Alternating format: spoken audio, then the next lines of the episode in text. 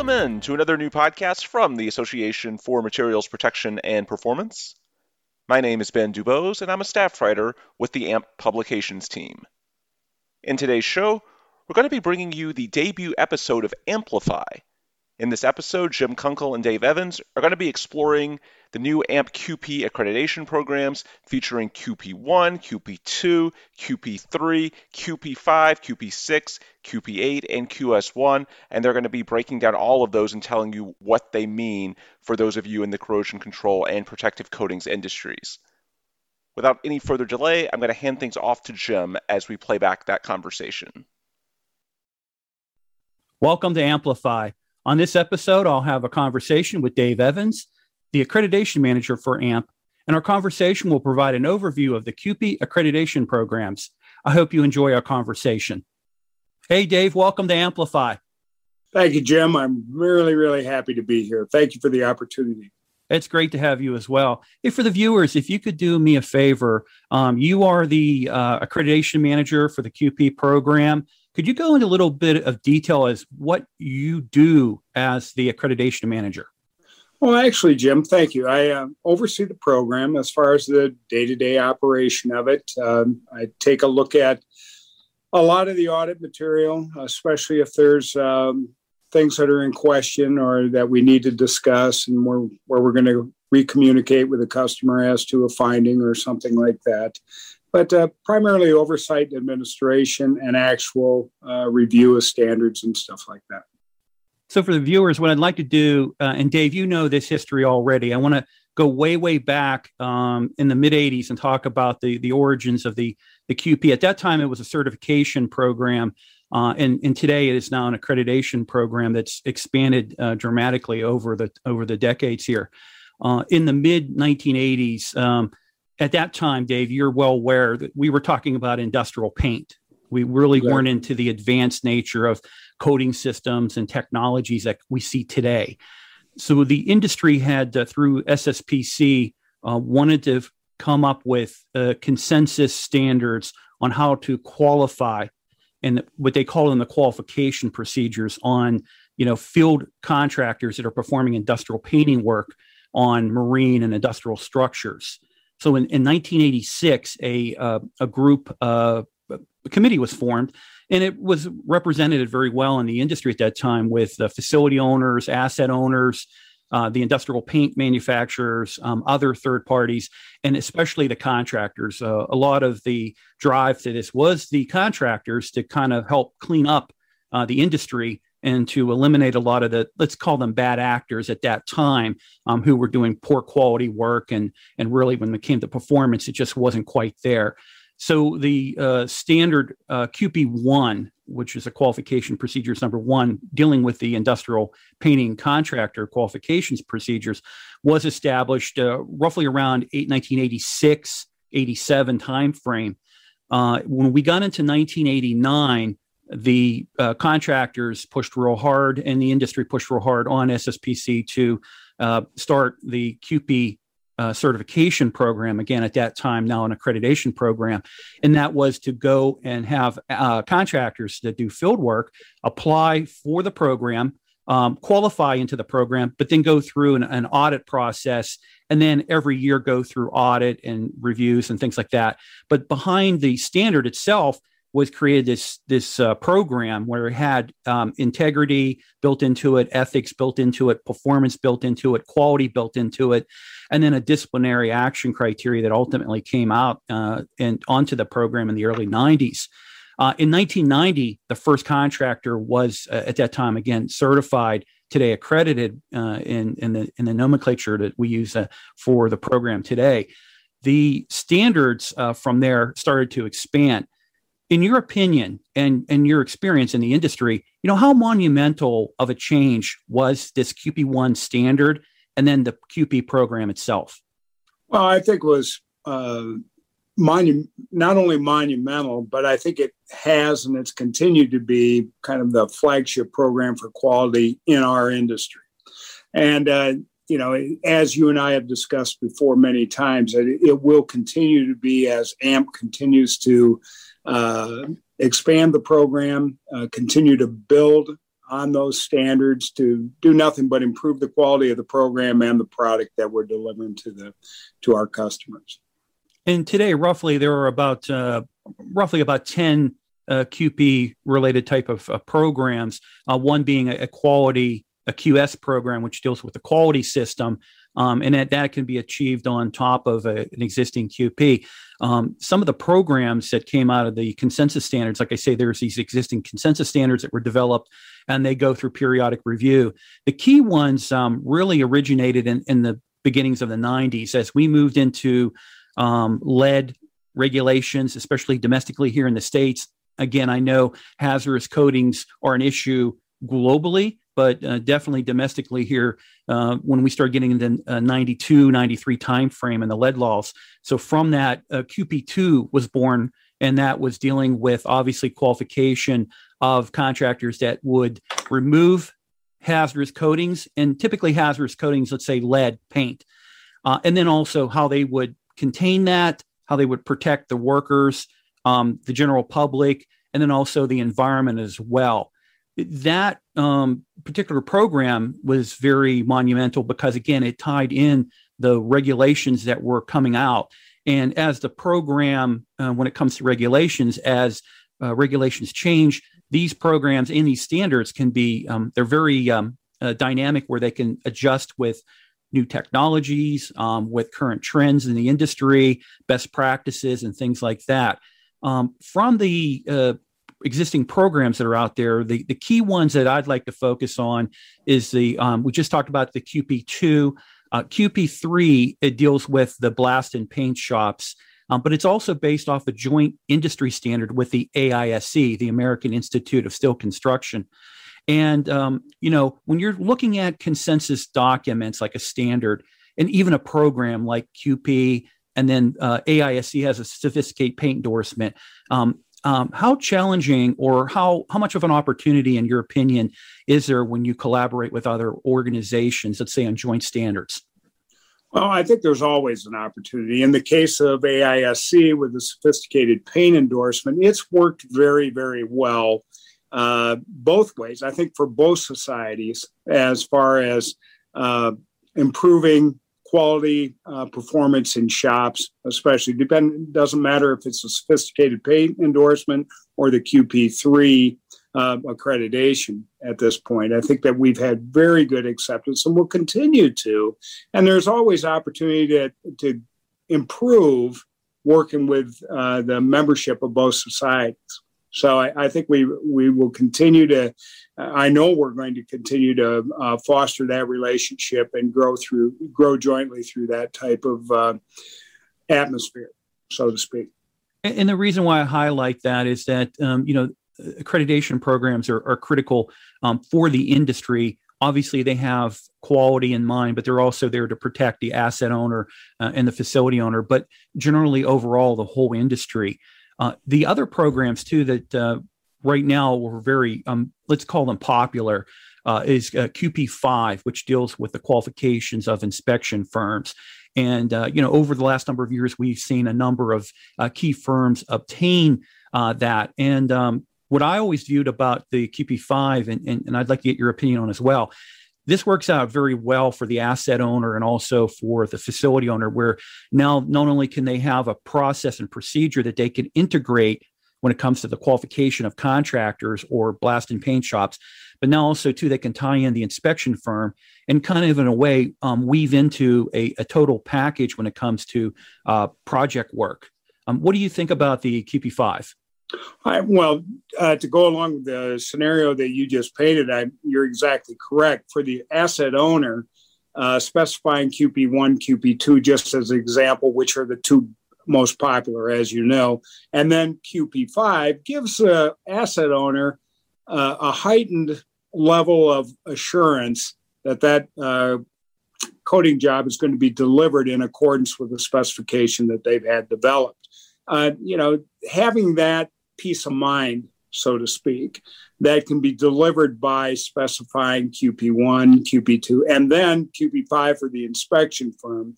Not only provides, as you know, a degree of documentation and uh, you know, the, and a paper trail that is almost unprecedented in the industry. And uh, from an asset owners, it's just uh, one more, I guess, peace of mind that that puts to bed that the fact that whether we're going to end up with a quality coatings job or not, it really, really provides that kind of assurance. Yeah, and uh, you know, uh, further on in our conversation, we're going to be talking about the value add to the owner, which would in- include what you're talking about, that peace of mind. Let's say the uh, the other thing too in today's, let's say the today's contracting world, especially when it comes to protective coatings globally, um, the the programs obviously for QP accreditation, they are global programs, by the way, and um, you know they um, we're talking about individual programs, but a lot of times what we find is we have field contractors that do work. Uh, sometimes they even have shop operations. Sometimes they do metallizing. Sometimes they do co- work on concrete. And, sometimes they have the requirement for a ho- higher quality system when it comes to certain customers that they work with. Um, from the modernization of this industry. Uh, now, for example, uh, QP6 deals with uh, metallizing or thermal spray that could be done in shops or in the field, and we're seeing a lot of that combination being done. Uh, QP8 deals with the qualification of uh, concrete uh, coatings and other type of cementitious type of preparation and surface treatments and things like that. and then the the last thing that I wanted to cover was the QS1 for the QS1 dealing with the quality system, and and you can you can correct me if if I have this wrong opinion. I always viewed it not to compare us um, this program with like an ISO, you know, type of audit, but when we look at the QS1 for the quality system, that accreditation really requires a little bit more in depth uh, audit of process, the procedures, and also looking at the acceptance and the culture within the organization that the quality is of mind. Is that how you view it as well? Exactly. I look at QS1 as as a higher level of acceptance. It actually, in my mind, uh, establishes a, a, higher level of excellence at, uh, for the as a standard. So that yeah, an owner that's specific or has a project or a need for a QS1 quality type standard is expecting a different level of excellence out of the applicator than what you normally would um, on a project not requiring. So, in a, future episode, uh, in a short term here, we'll be talking about the the audit process that goes on the initial audit and then annual audits that are performed. The uh, interesting thing when we look at the um, accreditation program, let's say versus where you have someone coming in and doing an ISO audit. An ISO audit, they're looking at process, paperwork, procedures. For a QP accreditation audit, we're looking at that to some extent, but we're really watching and observing, inspecting, documenting, and then also um, making sure that the practice is done properly in the field. Um, could you cover a little bit about um, the field audits that are done? Or well, shop I, audits too. yeah, briefly. Uh, when when I, the way I view this is is when you take a look at a normal ISO audit, it does a great job of. Uh, I equate it to the medical industry.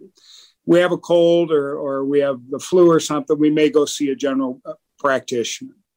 But if I've you know if I need a surgeon, I'm probably going to go see a specialist or something like that. And so the the uh, quality audit, the QS standard takes it one step further and specifically audits uh, items that are pertinent to our industry. So, you know, where you may have an, an ISO audit that over, takes a look at the overall quality of the operation, meaning the process.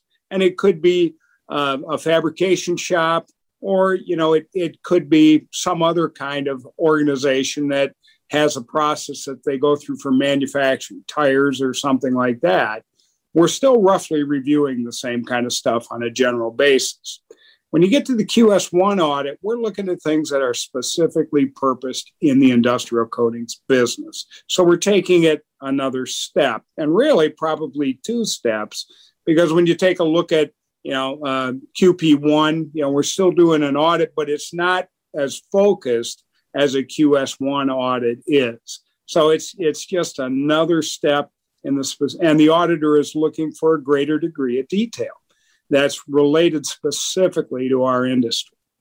So, for AMPP's practice, when it comes to working with uh, owners, uh, engineers, and specification firms that work in and around, obviously, coating specifications and project requirements, we do um, educate and provide information to them to let them know that not in addition to maybe let's say um, putting in one program you need to really consider looking at your entire uh, let's say corrosion and coating strategy and looking to integrate multiple qp requirements to your point earlier you have a let's say for example you have qp1 um, you should consider looking at the aspect of a, a qp5 inspection firm and again kind of tying everything together um, and again if you're doing shop work QP3. If you're metallizing, QP6. Uh, if you're doing concrete work, QP8. And then if you are a, a particular uh, owner that really requires a higher quality system, uh, then you can look at requiring a QS-1. Uh, the um, and we have uh, global uh, contractors and, and, shops and, and other firms that do hold one or multiple um, accreditations you know the the thing uh, that I like to also kind of stress and, and, and get your opinion on as well. Myself being legacy SSPC, coming and working at AMPP, and then also um, working uh, with the QP programs, I've always viewed it as a kind of a partnership. And what I mean by that is it, it is it really requires the contractors, the owners, and the asset owners, and also AMPP to collaborate and work together in, in your experience with uh, being the program manager, have you seen great examples of that collaboration? I have. And I couldn't agree with you more, Jim, that our position is that we want to work with everybody, a, a collaborative effort, uh, both with the contractor and with the owner, especially when you when you have the opportunity to uh, work with a, a contractor, for example, and uh, you know they're interested in improving their quality process, our auditor's position is one of being, um, to use the word mentor, you know, not uh, provide a guide through the process, but to certainly to advise them what they could do to uh, achieve the help achieve the accreditation if they needed to make an improvement or something like that. We're very collaborative in our nature because that's the way that uh, everybody's going to grow together. You know, we're a firm believer that it takes a village to accomplish uh, the the movement of the accreditation program and make it valuable for everybody. Uh, you know, when you were mentioning and and not to belabor a point, you were exactly correct earlier when uh, you were talking about contractors holding multiple uh, different QP accreditations. There's a value to them also when they do that for the simple reason is it opens up many many other opportunities for them to differentiate themselves against their competitors and that's also a value to the owner well AMPP is is all about providing values to both the contractor and to the owner uh, for the value of the certificate or the accreditation, excuse me. So when we talk about, we use the word disciplinary, it usually never means a, a positive thing. But the, the QP accreditation programs have uh, built in um, since the 90s, and and uh, uh, they are you know revised obviously with changes in the industry and obviously with ethics and other best practices. A disciplinary action criteria does exist. Now, the, the DAC, as we like to call it here at AMPP, um, is not viewed as a, um, a sledgehammer on a contractor. Um, it is really an effective tool to let the contractors know that they need to adhere to the program. And then obviously the owners have an opportunity or a vehicle to communicate with AMPP if they're having any you know issues or challenges or concerns. Uh, but then also too, if there's any type of uh, ethics violations, if there's any type of uh, uh, major um, safety, environmental, um, regulatory type of uh, issues uh, that might uh, might come down uh, through the through review and the, and the other type of legal, let's say, a- aspects of things. Um, could you talk a little bit about the disciplinary action criteria, how you view it being the program manager? Well, I view it as an opportunity to work with our customers to for improvement. Uh, you know, I was just quickly thinking while you were asking the question about a billboard I saw when I was driving down to I'm in Houston this morning, and it, it was uh, advertisement for a legal firm, and they had a lawyer with a sledgehammer up on the on the billboard saying, "Well, this is how we're going to deal with this particular type of." Uh, opportunity. And that is not what DAC is about. DAC is more of a collaborative, as to use what we were talking about before, collaborative effort on AMPP's part to help rectify a situation that's been identified to the benefit of both the owner and the contractor as we work through it to make it in compliance with the program. Now, you mentioned the ethical part of it, and it, this is one thing I want to make sure that we uh, that the listeners understand is that this is not a one step, you know, bang on the top of the head and you're done type program. It is anything but that. You know, there's a an ethical piece that if there's an ethical complaint, that's invested by investigated by a completely separate arm that is separate from QP. And that that applies to the whole AMPP organization. But then, if there's uh, something that's headed down the path of, you know, a finding or multiple findings or something like that, uh, the QP program uh, is going to work diligently with the contractor to try and get those things resolved in a timely basis so that they go away, that they're resolved forever. The idea here is not to remove an accreditation ever if we don't have to. You know, that is absolutely the avenue of last resort. And, uh, you know, there's a long and very, very detailed communication process that occurs long before that ever happens. So uh, just just to be perfectly clear, it's it's certainly not one you know one strike and you're out. That's not it at all. So, well, it's a very uh, a very you know fair. Um, and then to your point about going through all the legalities, let's say the legal process and everything like that. Um, you know, there's uh, really a lot to look at in a disciplinary uh, program. But like you said, it's really not to uh, sledgehammer them, but it's just basically to help remind um, everybody that uh, compliance is important. And then also uh, the program is about continuous improvement. Exactly. If I could add one thing, you know, you brought up the legal part of it. You know, we certainly operate on the premise that you're innocent until proven guilty. There's so many things, as you well know, that you hear in the marketplace about this, that, or the other thing. We take a posture that, uh, you know, we're going to investigate everything and that there's, you know, two sides to every story. Probably the truth is somewhere in the middle. And what we try and do his work diligently to achieve that by communicating with the contractor, getting all the facts, and then putting together a, an improvement program that works through the issue if we can. I mean, there's some things that are certainly out of our hands, but you know, with the majority of them where we can have an influence to make things better, we're absolutely going to take that posture. Hey, Dave, let's go ahead and talk about the value added benefits for asset owners and facility owners uh, with QP accreditation. You know, putting in the specification, you know, uh, the the specify the programs, there is no cost uh, to the uh, asset owner or the facility owner to specify not only one but multiple QP accreditations. Uh, what when it comes to the accreditation, uh, putting in the spec, um, what advice do you have for owners? Well, you know, there's a lot of you hear a lot of noise around the industry that it actually costs asset owners uh, money to specify any one of the QP accreditations.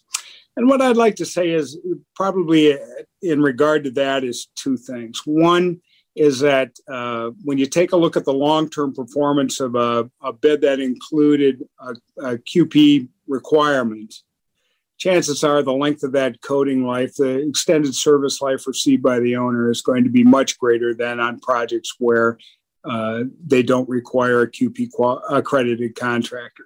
The second thing is, is that we certainly understand the low bid principle. The only thing that I'd like to add to that is, is that owners should take a look at accepting the lowest qualified bid because that will make a real difference in the quality of the project that you get.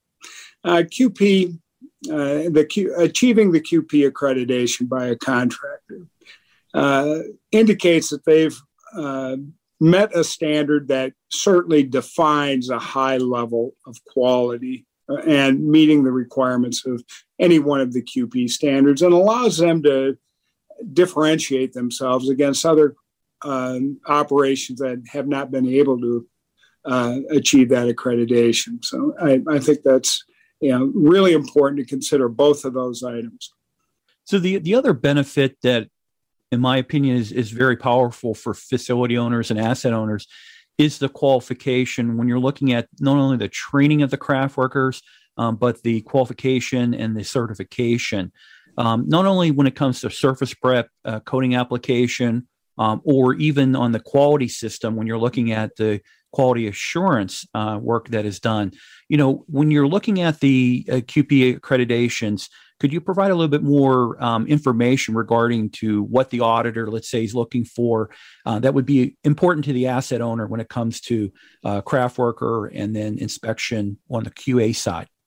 Well, certainly when and with a QP audit, regardless, let's just say QP1 or QP2, the things that the auditor's looking for there is that the that the either the applicator or the blaster has met uh, and the crew supervisor has met certain qualifications that are listed within the standard that they're verifiable and that they that they have a proven degree of performance when uh, it comes to meeting the standard. Additionally, the other things they're looking about is that they look at complexity of the crew, meaning you know within the QP, various QP standards, there are requirements for the number of qualified workers that have to be present on the crew. And the auditor is out making sure that that the contractor is providing those type of trained individuals on the specific project that we're working on to make sure that we meet the requirements not only of the QP standard but of the specification also you know, for the uh, owner, facility owners and asset owners that are are viewing this episode, um, the AMPP is uh, not an association of which would say just put in the spec and then we we kind of you know go through and, and, do our process. You know, we do work with the facility owner and the asset owner when it comes to um, not really writing their specification, but we do give them some sample um, language they can put into their specification, uh, into their job notification when it comes to contractors. Um, anything, um, any additional insights that you would like to add to the asset owners or facility owners when it comes to what they should incorporate in addition to the QP requirement uh, into uh, specification and, and, project bid work? Well, first and foremost, uh, the language, you know, especially in, in North America, that goes into a specification can be, has to be very, very exact.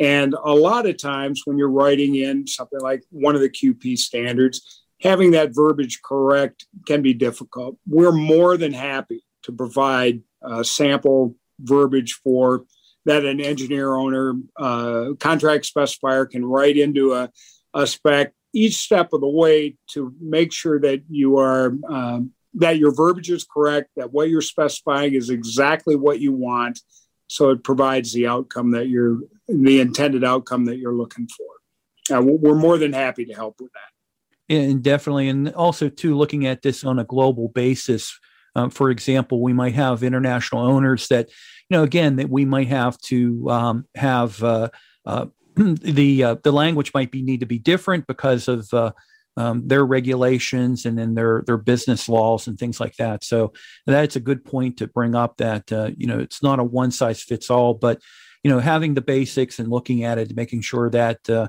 the standard is specified, uh, the program requirement is specified. Uh, that's key and important. And then, in addition to that, you know, looking at that comprehensively, how to communicate that within your organization, uh, that everyone knows that um, the um, you as an owner, an asset owner, you're requiring QP. Uh, and then what it, it, entails with that. And, and, Dave, I know you're readily available. I'm readily available. Many at AMPP are readily available to help asset owners and facility owners in the process. Uh, and again, work with contractors as well, because to your point, um, there are customers, and, and, we this is what we do uh, for the industry. Exactly. Couldn't couldn't have said it better myself, Jim. We we are absolutely here to, yeah. And your point internationally is very well taken, as you well know. One of our uh, objectives is to expand the QP program on a global basis a lot of that is working culturally uh, in other countries to make sure that uh, you know a lot. Of, when you said the one size fits all uh, model, you're exactly right. One size does not fit all. Different different regulations, different requirements. Owners trying to accomplish different things, and projects are different too. we're here to help. That's what we do. I mean, we we can and will help with a with a language thing. Dave, let's go ahead and move on to the advantages that QP provides uh, for contractors, uh, paint shops, and also inspection firms. As you know, the majority, there are a high number of, of contractors who and shops and inspection firms that do obtain the QP accreditations uh, because of they need to be in compliance with the owner or the asset owner's specification to have a QP. In addition to really the compliant becoming into compliance with it, what are some of the other reasons that we have a number, a fair number of contractor shops and inspection firms that do obtain accreditation through QP. Well, the other side of the coin is for a lot of contractors is, is that they want to take their companies and, and differentiate themselves against other competitors. And the QP process can be an arduous one. As you and I both know, that um, you know initially it, it's a lot of looking at your company and and uh, looking at the qp standard, the audit criteria, and making sure all the parts and pieces are in place, and then actually practicing for a while to make sure that your operations work that way. But what happens is is you find that a lot of contracting companies, you know, take it one step beyond and say, you know, initially I wanted to do it because I wanted to chase that kind of work. It was a, it was opportunistic. Now it's turned into we want our companies to achieve those kind of quality standards, so we operate that way. And in, and then in turn, what they see is is that they're able to bid a lot of different kinds of work because essentially the doors are open to them. So when we look at achieving accreditation, let's talk about on the contractor side. This gives the contractor an opportunity to really look internally at improvements they can make. And, and obviously, there's going to be some investment.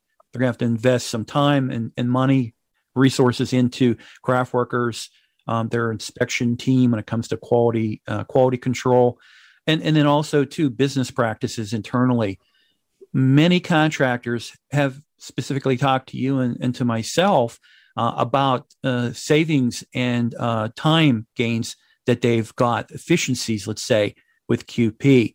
You know, in your opinion, do you view QP accreditation as a potential way for an operation to really improve themselves and impact their bottom line?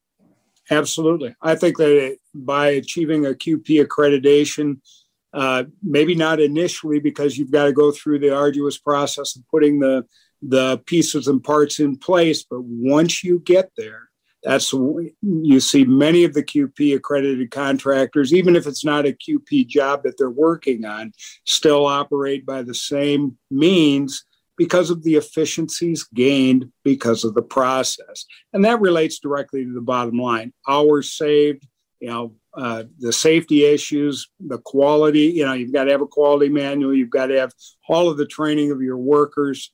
They become much more efficient, and their profitability uh, improves dramatically.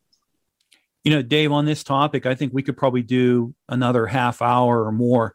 Absolutely. If you could do me a favor, what I'd like to do is bring you back on the next episode, and I'd like you and I have a conversation on uh, related to the contractors and, and the and the paint shops and the inspection firms, the the application process, and we'll focus, I think, more on the audit checklist uh, and the audit process itself. And in this way, we could provide a lot more in depth information uh, for the contractors, uh, again, paint shops and inspection firms, when it comes to the process and procedures. As either we'll take it from the aspect of the initial application, you know, someone looking to obtain it for the first time and then also we could probably cover the annual audit as well. Is is that okay with you? It's absolutely perfect. I'd love to do it, and I welcome the opportunity, Jim. Excellent, excellent. And then for those viewing, um, the um, standards that I did cover, um, I will do links uh, to the marketplace where if you wanted to purchase um, or uh, purchase, download the uh, standards to take a look at them. Um, I will make that. I also put links uh, for the program information as well uh, for the viewers uh, in the in the video description on YouTube. Um, Dave, great conversation. In closing, is there anything that we didn't talk about on these topics that you would want to leave with the viewers? No, outside of the fact that uh, achieving the QP accreditation will help your business. It really will, and it will improve the for the owners. It'll improve the quality of, of the end result product that you're getting. I'm very thankful that you asked me to participate this morning, Jim, and uh, I, I, look forward to the next opportunity. Uh, it's great, great to have you. And again, for the viewers, um, what I'd like to do also too is remind you to make sure to like, uh, share this video, and subscribe to the AMPP YouTube channel. In addition to that, make sure that you do join the AMPP LinkedIn uh, group and also follow us on Facebook and other social media. Um, Amplify will have additional content coming out as uh, video content, and also we'll be moving into live streaming on different platforms. Um, Dave, thank you so much. Thank you, Jim. It's been a pleasure. It really has. Hey, have a great day. You too, sir.